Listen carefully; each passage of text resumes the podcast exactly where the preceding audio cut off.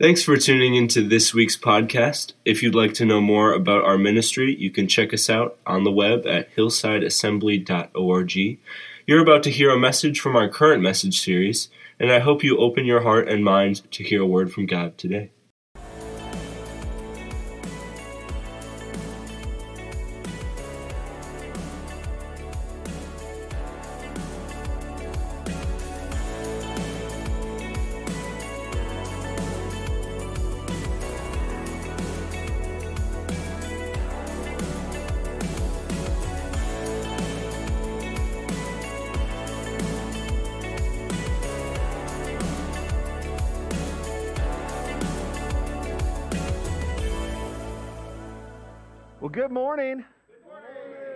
Right, so there's fewer of us here, so you're going to have to really worship loud this morning, okay? Because we need to fill the atmosphere with praises in just a few moments. But it's great to have you here. If you're a guest with us in person or online, just want to welcome you here for our worship experience today. We're going to have a phenomenal day. God's here to meet us. He's going to move in your heart and life, and I believe you're going to leave this place changed and transformed today. If you are a first time guest with us, we'd love for you to stop by our table in the foyer. We'll have some leaders out there, and we would love to give you two free gifts to take home today with you, as well as being able to connect with you for just a little bit. Uh, we'll do our offering at the end of service today. You'll have the opportunity to give at our giving box in our foyer, or you can always give online at hillsideassembly.org. Uh, I wanted to let you in on just a few things that are happening. Uh, one, Ruth Radliff is in the hospital this morning with a heart condition. I went up and saw her this morning, prayed with her, but we'll pray for her in just a moment corporately as a church. A few other things that are coming up. Today we are doing communion. If you did not get your element, we want you to get that. We have them available uh, right back there. Miss Jackie is ready to go. If you raise your hand, if you don't have the elements and you'd like to participate in your communion, uh, we'll get that to you. Uh, kids are allowed to participate in communion, but we leave that call up to you as a parent. Uh, if they have started a relationship with Jesus, then we have no problems or qualms with them partaking in communion. I will say this make sure you shake this before we take it today, okay? Because it, it's, uh, if you don't, you will regret that experience. I'm just going to tell you. So shake well before we, we take communion together. A couple other announcements uh, to let you know about. Um, next Sunday, which will be May 1st, we would like to have a meeting after uh, our worship experience. We are looking at trying to get an assisted living ministry uh, started. So we'd like to have a meeting for about 15 minutes after the service next week just to see who's interested in being part of that kind of ministry, uh, how much time people can give, and try to work out to say, what can we possibly do? Because look, we can't meet all the needs in our community, but we can probably meet some. And we do realize there's a need for people that are living in these assisted living facilities to connect with believers, uh, to have opportunities perhaps for worship and to hear the word. And so we would love to get that up and going. So if you would be interested in attending that meeting next Sunday, right after the worship experience. The church offices will be closed on Tuesday. It is our uh, district council, which means all the pastors, Assemblies of God pastors across Wisconsin, are meeting for the next three days uh, to discuss business uh, for the Wisconsin district. So please keep all of us in prayer, but I will be gone uh, for that, so uh, the office will be closed on Tuesday. Also, you may have gotten an email from me the other night. Uh, my cell service is not currently working here in Ripon. Uh, they are replacing the tower, so for the next couple days to couple weeks, if you're sending text message and phone calls and I'm not responding to you, that's because I didn't get them. so you can call us here at the the office. I'll check the messages as often as I can. Uh, you can also, of course, send us emails. I'll check that three to four times a day. Um, anything else for today? I think that we are ready to transition. Oh, that's right. A very exciting service will take place on May 15th. Um, many of you know our ministry partner, Mandy Kimes, who has served our college campus here uh, and our community for the past nine years. And she is going to be transitioning. Uh, she will be leaving the college campus this summer. And so we are going to have a special service to honor her and her service to our community, to the college, to our church. She's been such a blessing. God has great things in store for her. So I hope that you will come on that day. Uh, and we're also going to do a financial blessing for her as well. So just so that you're prepared, uh, we will take up a special offering for Mandy at that service. And, and during that service, she'll share with you where she's at, what she's doing, where God's leading her. Uh, but we're excited to have that service with her on the 15th. Well, we're going to get ready for communion this morning. Um, what we want to do, Mike's gonna, Mike and the worship team are going to lead us in one song, then I'm going to come back and lead you in communion. We don't usually do communion at the beginning of service. We've done it typically at the end, but today's a little different. We just feel the leading of the Spirit to do something a little different. So during this first song, can we just examine our hearts? If we've got some issues going on with our family, with others, with God, let's, let's make those things right as we focus in on who Jesus in, is, is in our life. And we get to do communion together this morning. In fact, would you stand to your feet as we open our worship experience with prayer today? Lord, we come before you as your people. And Lord, we know that you want to meet with us today, that you are seeking us out. Uh, Lord, your word says, where two or more gather, then Lord, lift up your name that you are there also. Your presence is here in this place, Jesus. We're not going to miss you today. You have found us. And Lord, we thank you for the power of your word.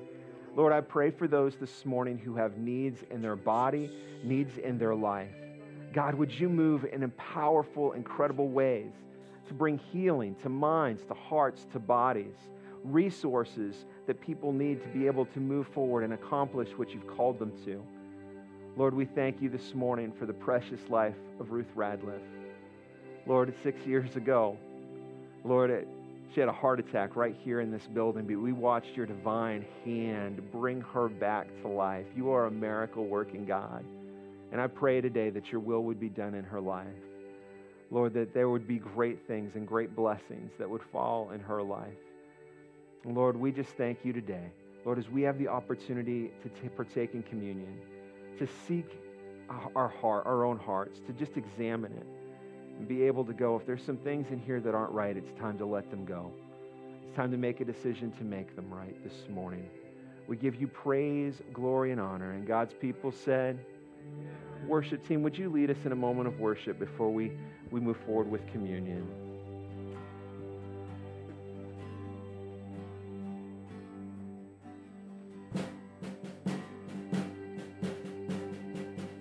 He became sin. Became sin. Who knew no sin that we might become his righteousness. He humbled himself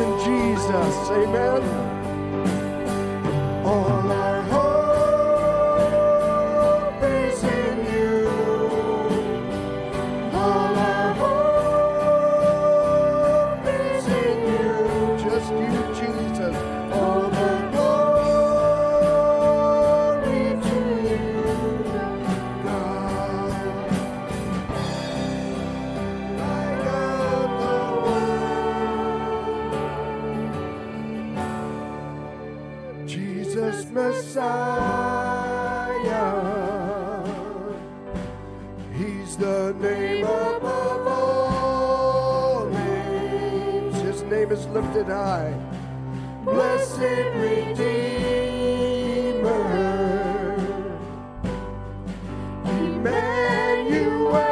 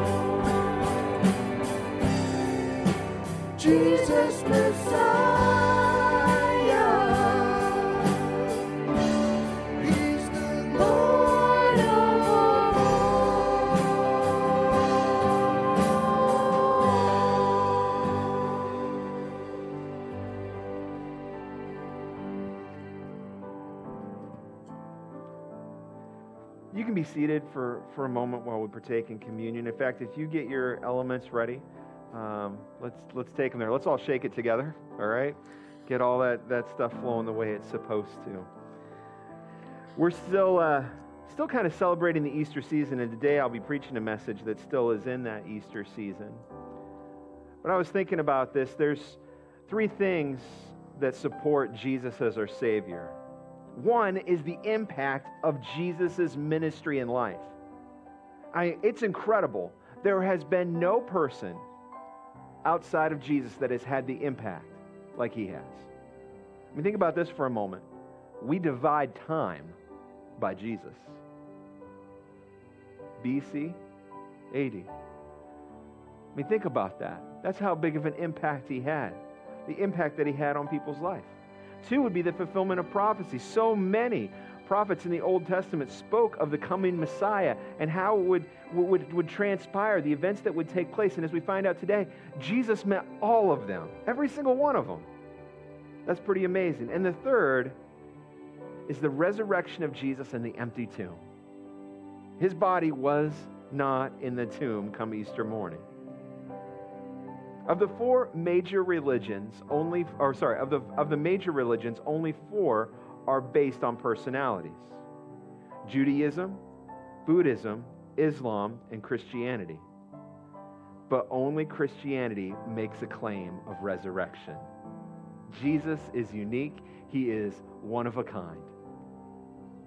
This morning, as we get ready to take communion, you may ask yourselves, why, why do we do this, Pastor? Why do we remember? what Jesus did on the cross and his resurrection. Well, for that, I'll take you to a nursery rhyme this morning. Humpty Dumpty sat on a wall. Humpty Dumpty had a great fall. All the king's horsemen and all the king's men couldn't put Humpty back together again. So you and I are Humpty Dumpty. We had a great fall. You know, the thing is, is when our life falls apart into broken pieces, and all of the great leaders in our world, and great doctors, and great pastors, and people of great compassion, when all of them try to help us and they can't put our lives back together, there is still one who can. Because that nursery rhyme doesn't tell you about the king. When we ask the king to put our life together, he takes all the broken pieces, he makes us into something brand new and puts our life together in a way that we never could imagine. That's why we remember what Jesus has done, what he is doing, and what he will do in the lives of people. If you'd get ready with the elements this morning, if you'd take that top piece, pull that top piece back, and take your wafer this morning, which is a symbol of the bread. I'm going to read from Luke chapter 22. And it says, And he took the bread, and when he had given thanks, he broke it and gave it to them, saying, This is my body, watch, or which, sorry, this is my body, which is given for you. Do this in remembrance of me. Let's take the element of the bread for just a moment and think about Christ's broken body. We spent the last several weeks talking about what he endured. On Good Friday, Adrian walked us through the, the medical side of what he endured on the way and during the crucifixion. Jesus' body was broken as a sacrifice for you and I. He endured what you and I could not. Let's just take a moment and thank Jesus for his willingness to surrender his body as a sacrifice this morning.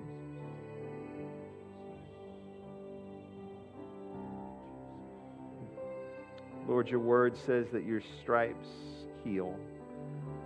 Lord, this morning as we take the element of the bread, Lord, we are thankful for your endurance, that you walked through such suffering on the way and during the crucifixion. Lord, only you could do that.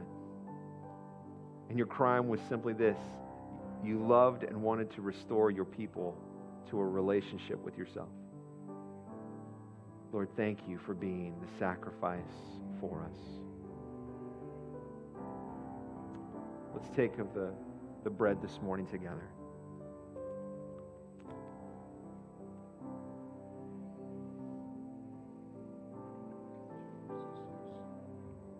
The scripture goes on to say, and likewise, the cup after they had eaten, saying, This cup that is poured out for you is a new covenant in my blood. See, before Jesus, there had to be these sacrifices that everyone would have to do, and depending on what your sin was, is what you had to sacrifice. But all those sacrifices were inadequate. But the sacrifice of Jesus wasn't. It's his blood that covers our sin, our guilt, our shame, and washes us white as snow. His blood poured out for you and me and so many others. Let's take a moment and just thank Jesus for the blood that was poured out. Lord, we thank you, the living sacrifice. Lord, your blood was shed and it was sufficient. Lord, it washes us clean this morning. And if we came into this house of worship with guilt and with pain and with suffering, that, Lord, we walk out of this place with no shame, confidence that we are a child of God, that we are made right in your sight, not by anything that we did, did or do, but what you have done. Lord, it is through your sacrifice and the pouring out of your blood that we are made whole. And Lord, we receive that blessing this morning as we honor you and strive to follow you. We give you praise, glory, and honor. Let's take the element of the cup together.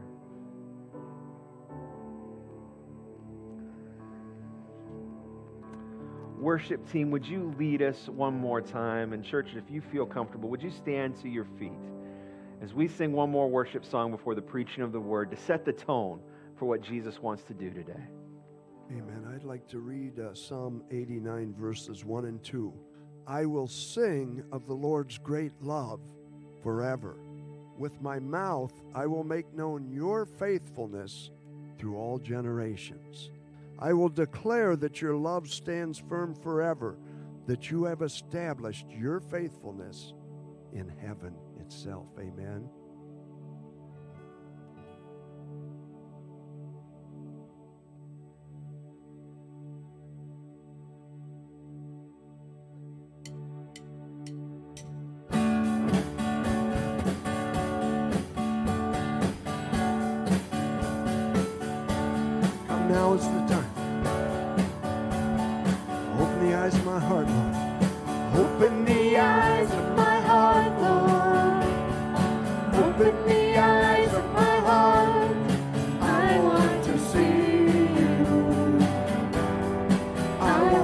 See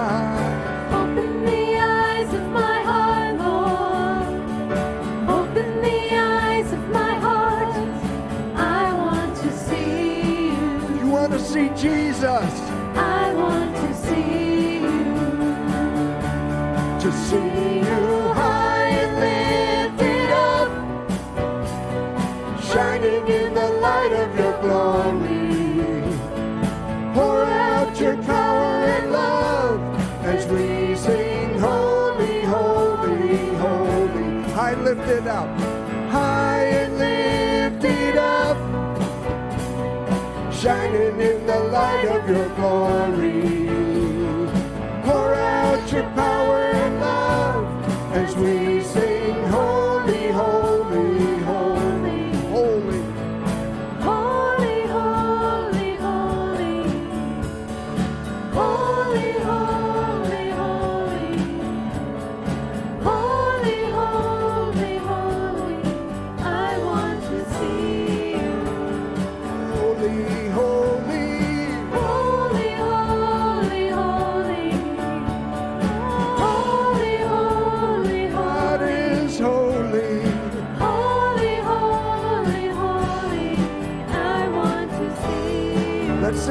Sing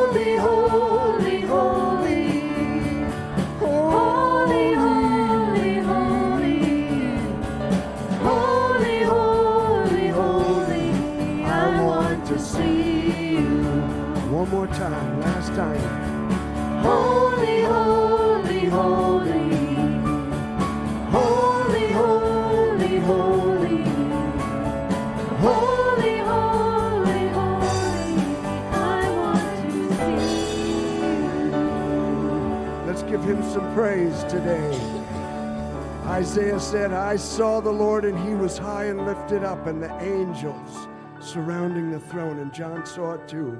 Said, Holy, holy, holy is the Lord God Almighty, who was, who is, and who is to come. Amen. Amen. Amen. You can be seated this morning. We're going to go into the preaching of the word, and we are going to dismiss our kids at this time. You guys can go back. Miss Jackie is ready for you guys and kids' church today. Lord, as we transition to the preaching of your word, I pray not to preach in my own power, but under the power and unction of the Holy Spirit, a word that you have placed in my heart and mind to convey it in such a way that, Lord, people's lives would be able to respond. Lord, I pray that we, our ears would be open, our hearts ready to receive. That God, as I know, as we draw closer to you, as we grow in you, that, Lord, our hearts are to become softer, not harder. And Lord, we pray today that, Lord, through the preaching of your word, our hearts would be softened to see the opportunity we have with you. In Jesus' mighty name, amen. I was born in 1978. I call myself a child of the 80s. I am fond of 80s in a lot of different ways and the things that transpired. Uh, I had a great childhood, and uh, I sometimes just have an affinity for 80s music. There was a one of my favorite all-time songs. It was written in the 80s, redone in uh, the early 2000s for the movie Cars. Uh, by the, the they did a cover. Rascal Flatts did a cover of this song. Life is a highway. I just want to read a couple lyrics for you uh, out of that. It says, Life's like a road that you travel on when there's one day here and the next day gone. Sometimes you bend, sometimes you stand, sometimes you turn your back to the wind. There's a world outside every darkened door where blues won't haunt you anymore, where brave are free and lovers soar. Come ride with me to the distant shores. We won't hesitate. We'll break down the garden gate. There's not, there's not much time left today. Life is a highway. I want to ride it all night long. One of my favorite songs. I know it's not a Christian song, but I do like that song a lot. And I want to talk to you today about when life is a highway. When life is a highway. I think that there is a fear in our culture today, even among churchgoers today, a phenomenon called FOMO fear of missing out. Fear of missing out. I think sometimes, even as Christians, we have this fear that we're going to miss out on God doing something. That, that, that, that we, we, we all of a sudden we, we hear something, we hear somebody share a testimony of what happened, and we think, I missed out. Why isn't that me? And with the fear of missing out, sometimes we strive to not necessarily get into the presence of God, but I think sometimes we strive for an experience. And we seek an experience. And I look, I'm going to say I don't have I'm going to a conference for pastors this week. I'm excited to go and spend time with each other. But and so I have nothing wrong with conferences or camps or any of that. I, I, I endorse all of those things in the right healthy format, okay? Because if that's all you ever do, that's not healthy. But listen, I think sometimes we try to go to these things because we want an experience.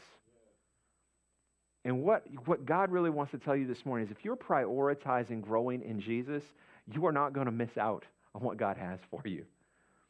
All right? He's, God is not playing some type of game like hide and seek. If you can find me, I'll bless you.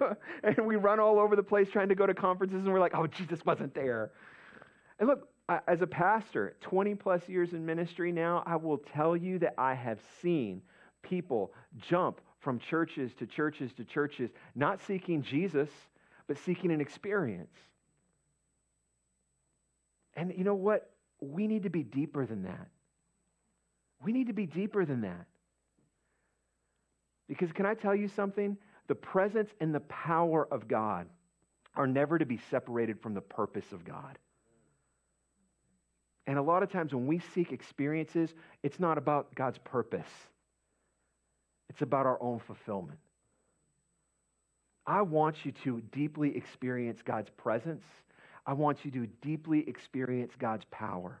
But that must come connected to God's purpose for your life, for my life, and the life of the church. And I will tell you the number one thing is that the gospel message must go forward.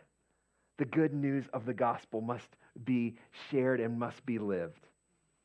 So let's get on the highway today because that's where we're going to be. We're going to see two men who were not about to miss out on what Jesus wanted to do on the highway. In Mark chapter 16, uh, last week, we talked about Mary Magdalene, and here she was, and she was the first person to, to see the resurrected Savior. And then it was this amazing thing. She, he, he disappears. She runs back. She tells the disciples. They go to the tomb. They're, they're amazed. They're, un, they're unsure what's happened. And then in Mark, it picks up and says, Afterwards, he appeared in a different form to two of his followers who were walking from Jerusalem in the country. They rushed back to tell the others, but no one believed them. Now, that doesn't tell us a whole lot of the story here, but Luke goes on to describe what these two men experienced. At some point, Luke sat down with them and said, Tell me about what happened, about this conversation you had with Jesus on the highway. And he does so in Luke chapter 24, verses 13 through 34, and that's where we're going to look at today. That same day, two of Jesus' followers were walking to the village of Emmaus, seven miles from Jerusalem. As they walked along, they were talking about everything that had happened. As they talked, uh, talked and discussed these things, Jesus himself suddenly came and began walking with them. But God kept them from recognizing him. He asked them, What are you discussing so intently as you're walking along? They stopped short sadness written across their faces. Then one of them, Cleopas, replied, You must be the only person in Jerusalem who hasn't heard about all the things that have happened there in these last few days. like, you, you must be the only person that hasn't heard about this. And then Jesus goes, What things? Jesus asked, The things that happened to Jesus, the man of Nazareth, they said. He was a prophet who did powerful miracles, and he was a mighty teacher in the eyes of God and all the people. But our leading priests and other religious leaders handed him over to be condemned to death, and they crucified him. We had hoped he was the Messiah who had come to rescue Israel.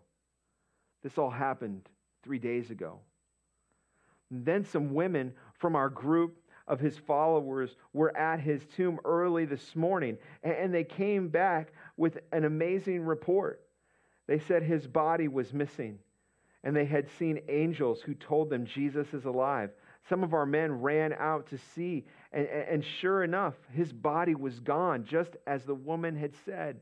Then Jesus said to them, You foolish people, you find it so hard to believe all the prophets wrote in the scriptures. Wasn't it clearly predicted that the Messiah would have to suffer all these things before entering his glory? Then Jesus took them through the writings of Moses and all the prophets, explaining from all the scriptures the things concerning himself. By this time, they were, they were nearing Emmaus and the end of their journey. Jesus acted as if he were going on, but they begged him, Stay the night with us, since it is getting late. So we went home with them. As they sat down to eat, he took the bread and blessed it. Then he broke it and gave it to them. Suddenly, their eyes were opened and they recognized him. At that moment, he disappeared. They said to each other, Didn't our hearts burn within us as he talked with us on the road and explained the scriptures to us?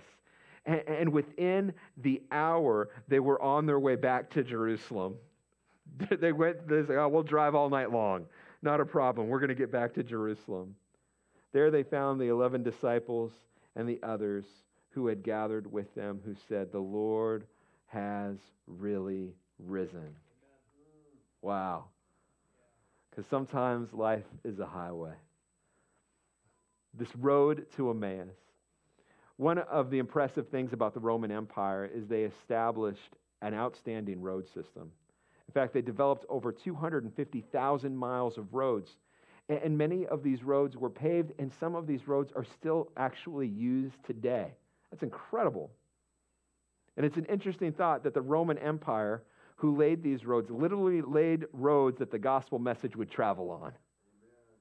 It's these roads that, that over the, the next coming years that the church would launch and use to carry the gospel message.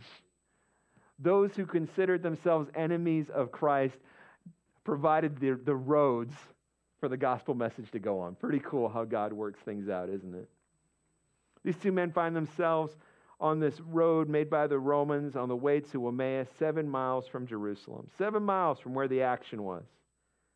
We don't know a lot about these two men except that they were disciples of Christ, which brings us to our first point God is moving.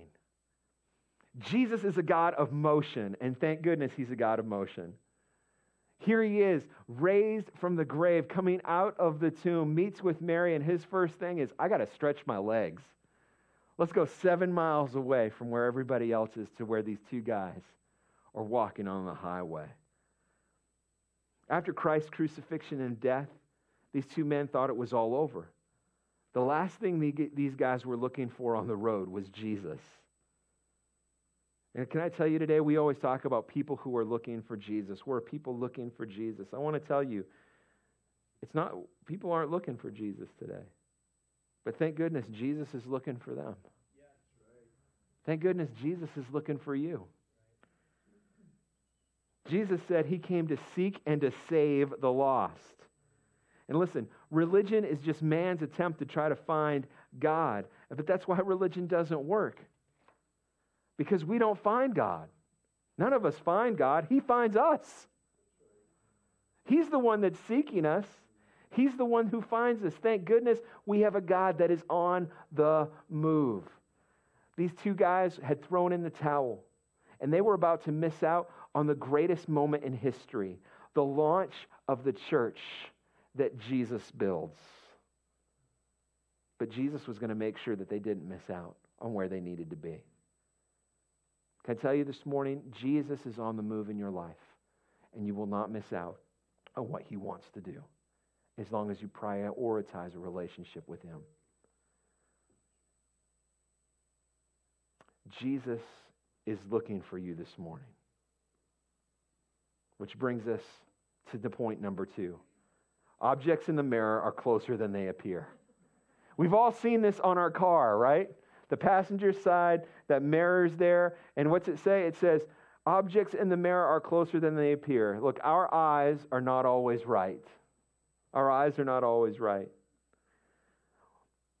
Here are these two guys, and they're walking with Jesus, they're conversing with Jesus, but they couldn't recognize Jesus. I'm going to tell you this morning there is someone here. You are walking with Jesus, you're conversing with Jesus, and you don't recognize some of the things that He is currently at work doing in your life. Some of you are thinking the very thing that's, that's meant to bless you in the long term, you're thinking right now, it's a curse and the devil must have brought it. And you don't realize that maybe Jesus has brought some things into your life that are challenging and frustrating, allowed them to happen for your spiritual growth to arise, to experience resurrection power in your life, and to take your relationship with Him to the next level in your growth. Sometimes our eyes lie to us. The Bible says that God kept them from recognizing Him. Other versions say their eyes were restrained. Now, I believe that there are a couple reasons for this. The first one is I believe he just wanted them to be honest and genuine and real. Sometimes when we're out in the community and, and our, our thing where we build a lot of relationships in the community is the dog park. I think we have over 100 relationships with people in Ripon now from the dog park. Skipper is really a ministry expense. That's what I'm going to claim anyway. Uh, just kidding. That won't be on my taxes. Um, but he's been a tremendous blessing to us as a family, but also for us to build relationships with people. And there's often times where people will share their heartache and their issues with us, and they have no idea who we are or what we do, but they just start talking to us. An interesting thing, though, happens sometimes in those relationships when they all of a sudden find out I'm a pastor and Pam's a pastor's wife. Like all of a sudden they change. They're like, oh, I got to clean up everything. I'm like, I gotta, I can't say these things. I gotta, I don't. Do I bow down? What do I do? I'm like, you know, it's like we just want you to be you. We just want you to be you. And I, I find sometimes that the title gets in the way of ministry. So there's times I don't even share that unless I'm asked, what do I do? I, I, I don't often share that I'm a pastor because I want to be able to have a relationship with people. I want them to have someone that they can talk to and share with. And I think this is where these guys were. These two gentlemen were sharing their hearts and their heartbreak and their disappointment and confusion.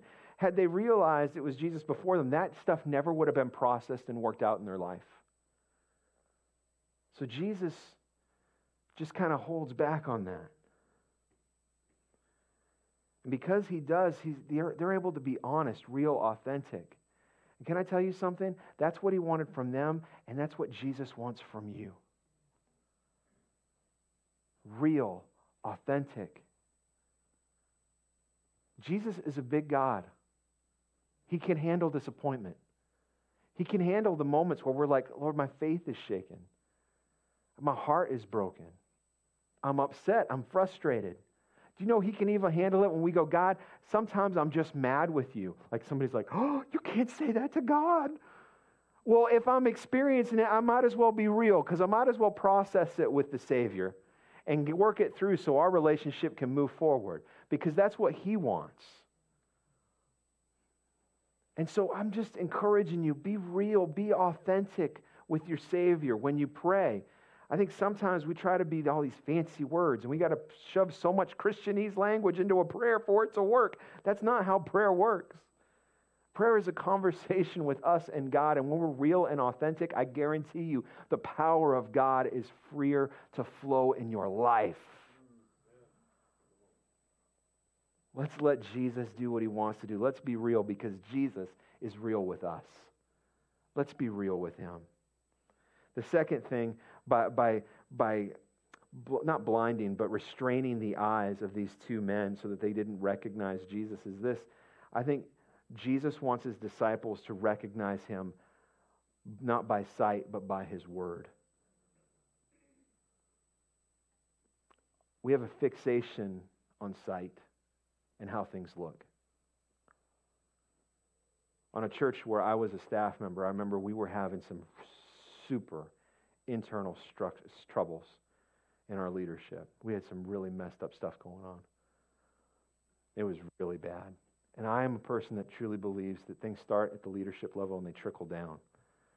And I was very concerned with some of the things. And I remember we were in a, a staff meeting one time, and the leader of our church said, You know what? As long as we put on an appearance that everything's okay, it's fine. And I remember that wounding my spirit. Because I'm like, that's not good enough. That's not good enough for Jesus. Jesus wants us to be real. And he doesn't want us to live by sight and by looks. Yeah, we look like we had it all together when inside our staff was dying. We were dying spiritually. We were dying emotionally. We were beat up and wounded. And, and, and church was a mess, to be honest. It was by the grace of God that we kept going for a period of time. But God wants us to recognize him by his, the power of his word. All of us can be blinded by our sight.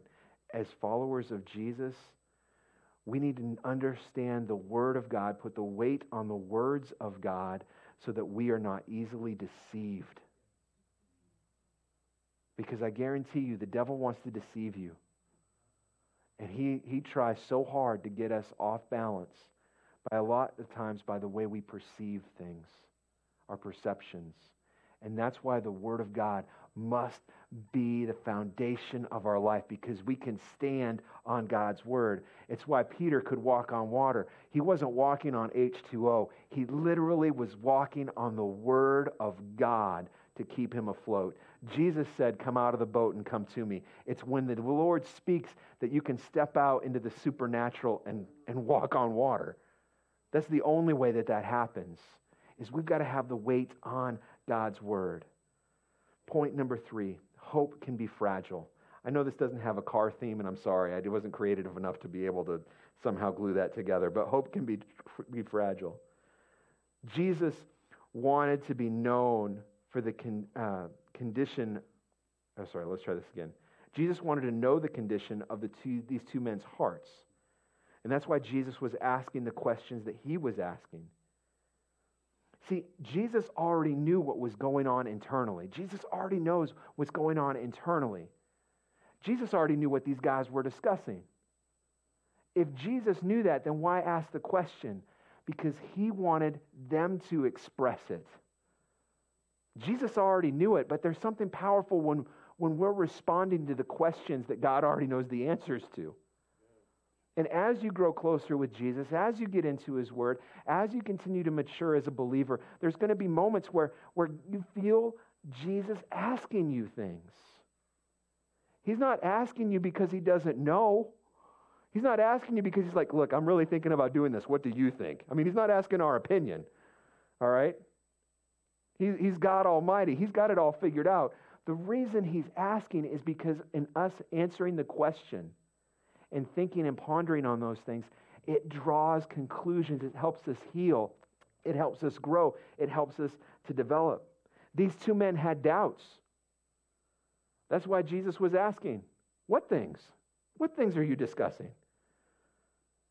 And then they go on to talk about Jesus and, and the things that had happened. And, and listen to what, what they said in their own words. He was a prophet who did powerful miracles and he was a mighty teacher. Do you notice it? I heard somebody say it. It's all past tense because their hearts were in the past tense. I had experienced. You've, you've heard this in church. Remember when people used to say, Oh, remember the good days when God really moved in church? When, when He, when He, no, let me change that for you. He is moving today. He is not put in a box. Jesus lived in a box one time. It was called the Ark of the Covenant. He doesn't live there anymore, and he's not going back in a box. He is alive. That's right. He was in a tomb. He's not any longer. He's not going back in the tomb. So Jesus is infinitely creative. Look at the miracles he did. He moves in different ways. We've got to get on board with Jesus and go, just because it's not the way that God did it before doesn't make it any less powerful. Because when the word is preached, when lives are changed, that's what Jesus is about. Amen? That should bring a smile to your face today. If it doesn't, we're going to have a heart to heart here in a minute. Listen, God wants to change the tense of our heart. He wants to change it from what He was doing and what He did do to He is and He is doing. That's where He was with these two men. At this point in the story, these two men had put their hope in the tomb when it was sealed. They were throwing in the towel. It's all over. But thank goodness it's never over until Jesus says it's over and finished. It's never over. Even when the tomb is closed, it's not over. Number four, our faith has different speeds. If today, if we ended our worship experience, went outside, we all got in our cars and we decided, hey, let's all race each other to some place in town, which we will not do, but that would be fun. Um, the truth is, is that all of our vehicles are function the same but are built differently. They, they go at different speeds. Some of us have four cylinders, some of us have hybrids, some have eight cylinders, some of us have old rickety vans that can beat Pastor's newer car in a drag race. But I won't bring that up because there's still some hurt that needs to be healed there. But if you don't know what we're talking about, that's okay. You really shouldn't know. The fact is, is that all of us here, I believe, are trying to serve Jesus, but we're all built different. And our faith moves at different speeds. And we should not look at each other in a way that's negative because someone's not at the same speed you are. And let me let me say this: if you think you are some mega super super duper Christian, you got it all figured out, and you you're going light speed, you know, and you're just like, we just want to do more and go more and do it. Let me tell you, there is somebody who's faster than you. all right. And listen, the, one of the things that the church is meant to do is to put a speed limit up so we can all stay together. And for some of us, that means we're, we're pulling you a little bit, right? We're getting you going a little bit faster. Like, we're only going five and the speed limit's 65. It's like we can go a little bit faster, all right? That's okay. You won't break, the car won't explode. Others of you are going 120 miles an hour, and we're like, the cop is going to pull you over. It's time to let off the accelerator. We're not even saying put on the brake. Just let off the gas and start coasting a little while so that we all can catch up to you. All right? That's part of our job as leadership in the church is to say, look, we got to figure out the speed God is asking us to go so that we can all stay together and grow together. Is that good? So here are these guys. Their, their, their, their lives are moving at a different pace. Their, their, their faith is moving at a different pace. And Jesus comes along and he realizes, look, we, we need to pick up the speed a little bit here. You got some faulty thinking because these two guys were quick to believe the good things that the prophets had said about Jesus, but slow to believe the things that were difficult. See, they were still, they were almost engaged in park. They like, it didn't even have, they weren't even going anywhere. They had like, put it in park, we're going to walk away from the car. Jesus said to them, You foolish people, you find it so hard to believe all the prophets wrote in scriptures. Wasn't it clearly predicted that the Messiah would have to suffer all these things before entering his glory?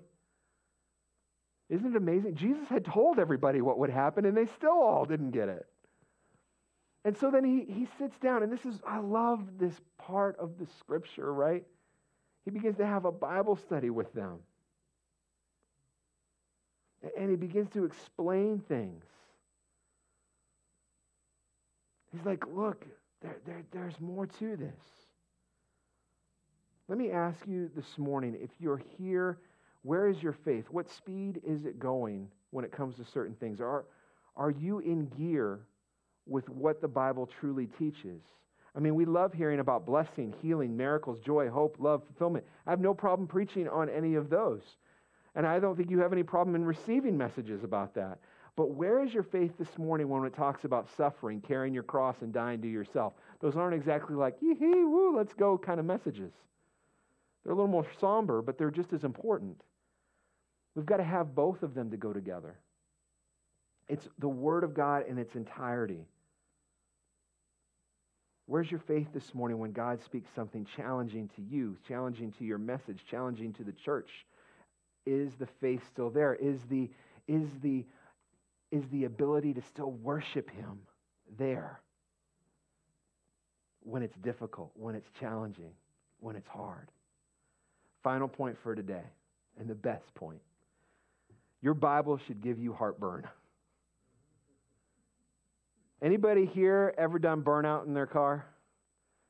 Oh, all right. Thank you for being honest.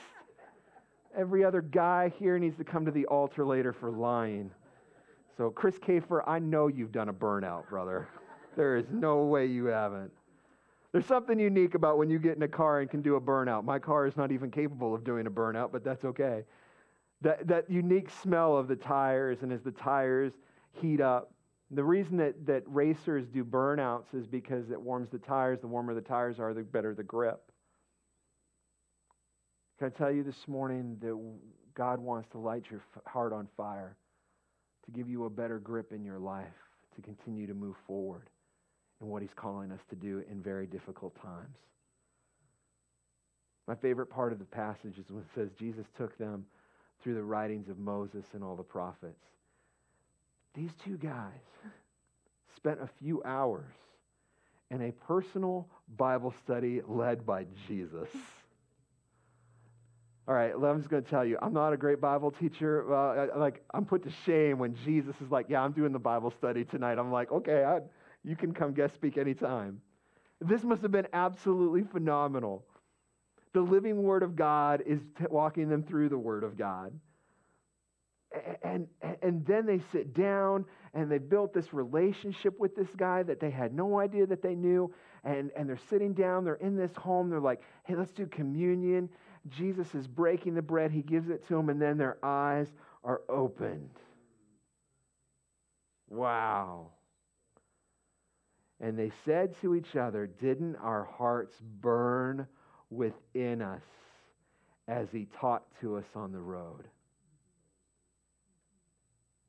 The Word of God should light you up, church.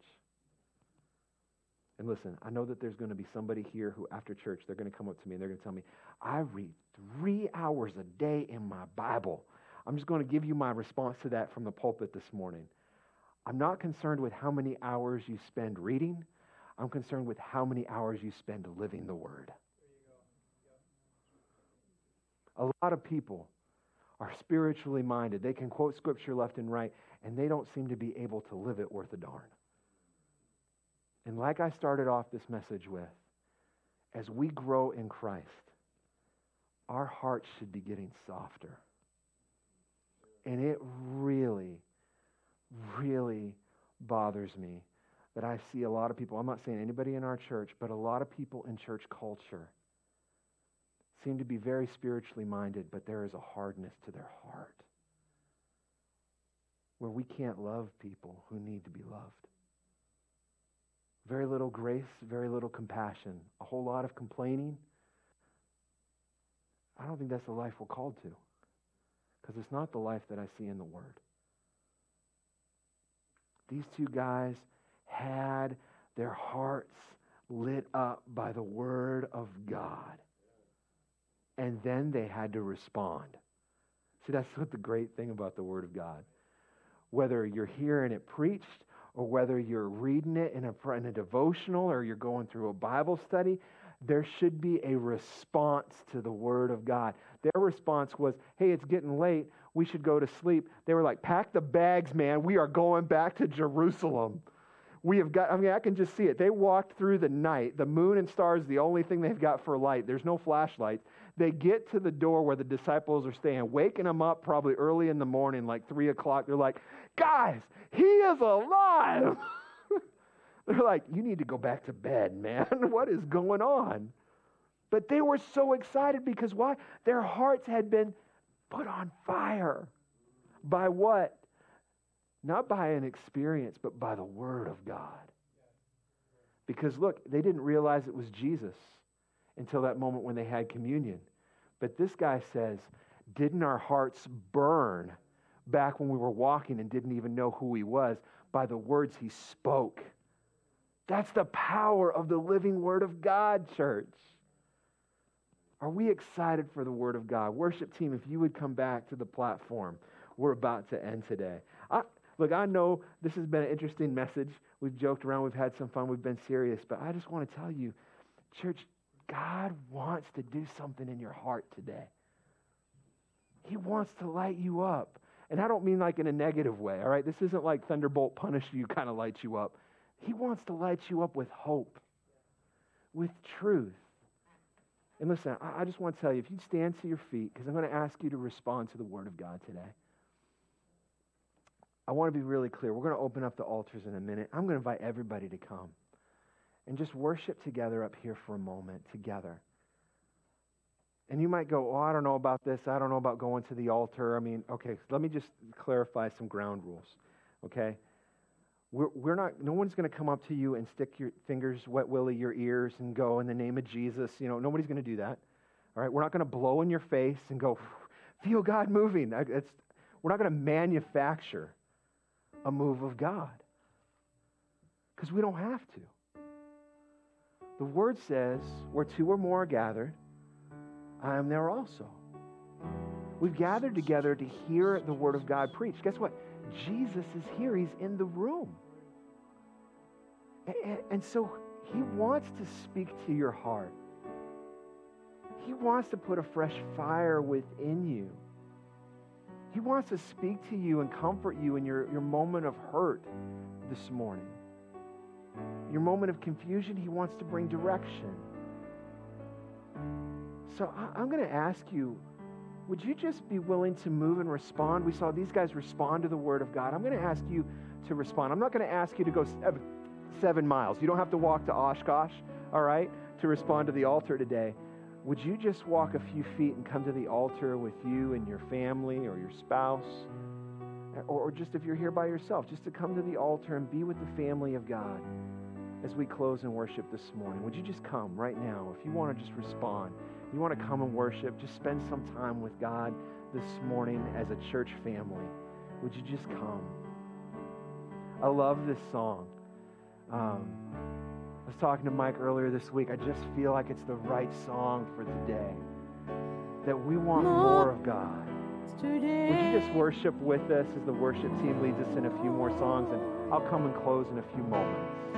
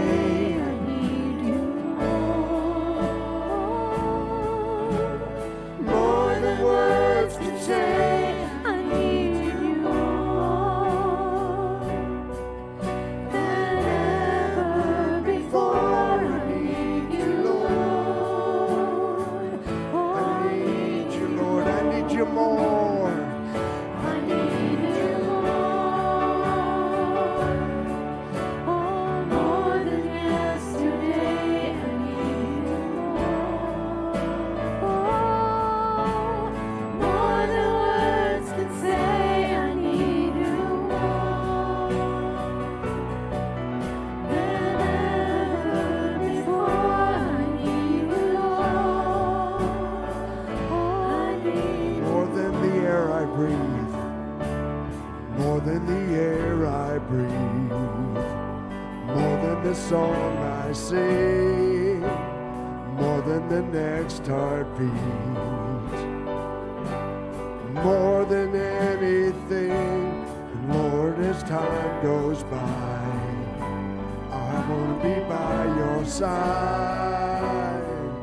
Cause I never want to go back to my old life. Cause I need you more.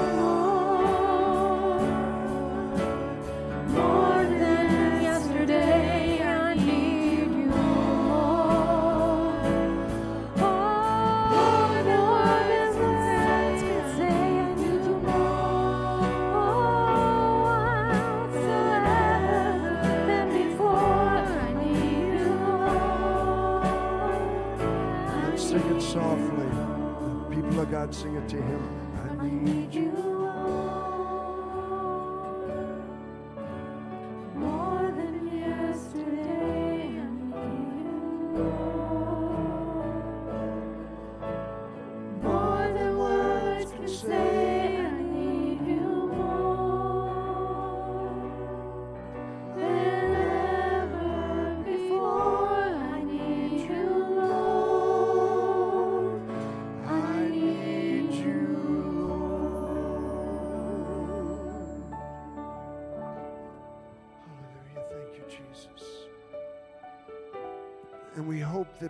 now you know that hmm. Jesus loves you, that Jesus wants to walk with you with whatever you're going through, that Jesus is your friend.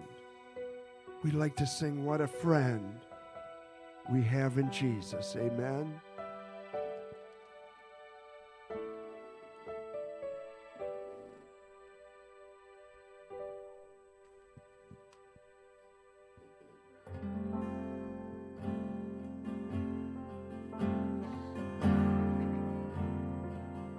friend.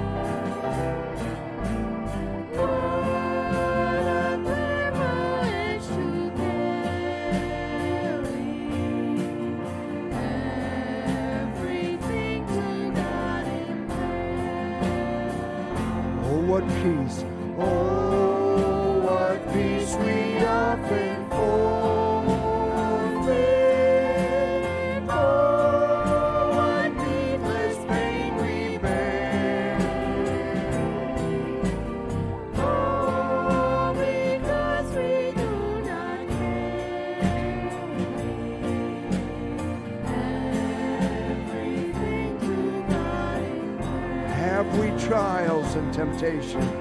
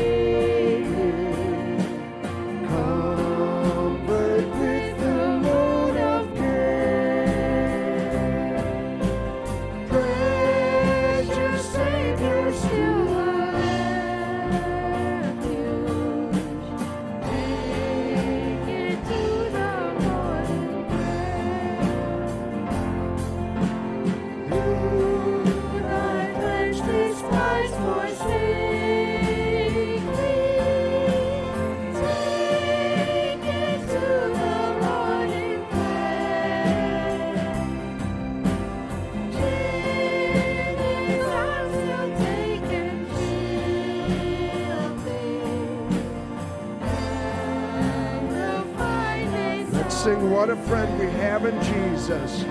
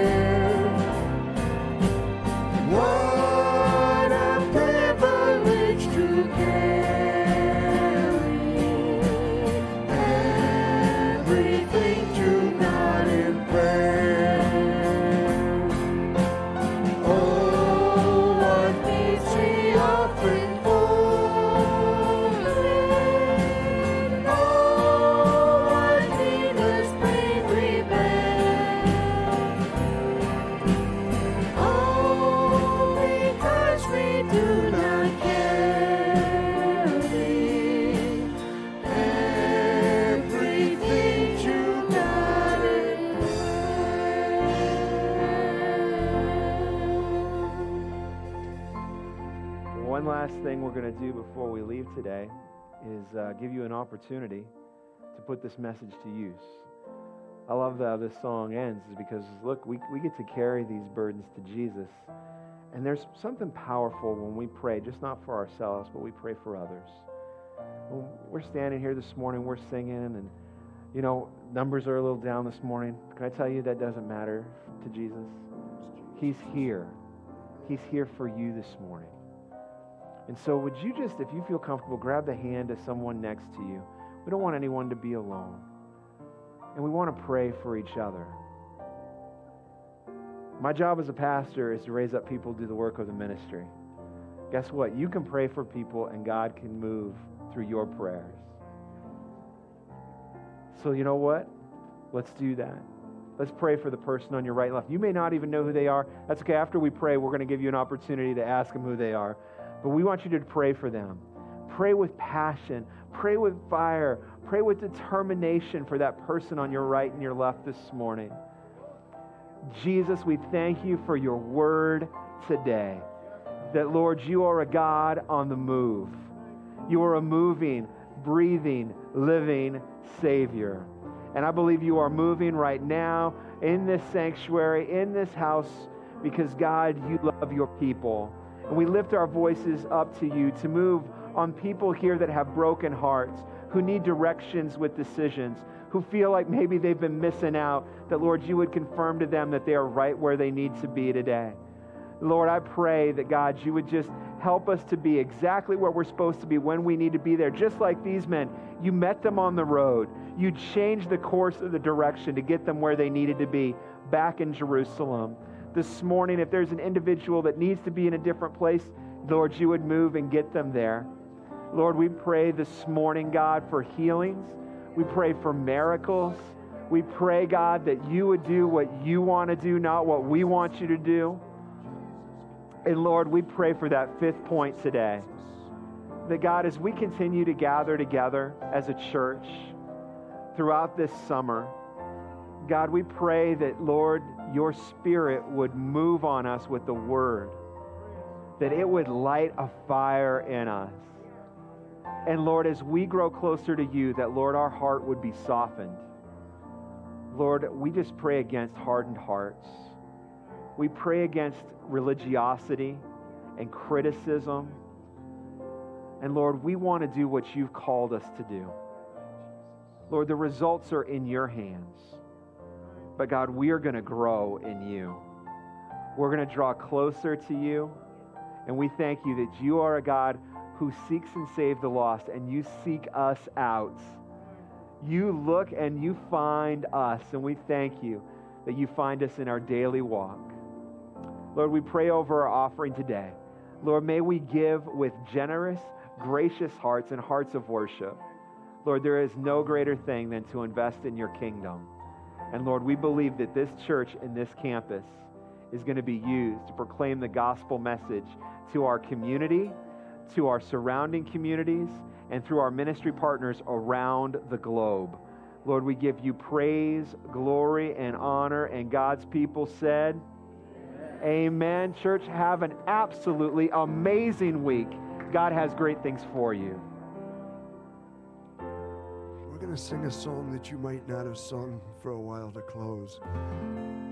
Jesus loves me, this I know. Sing it through.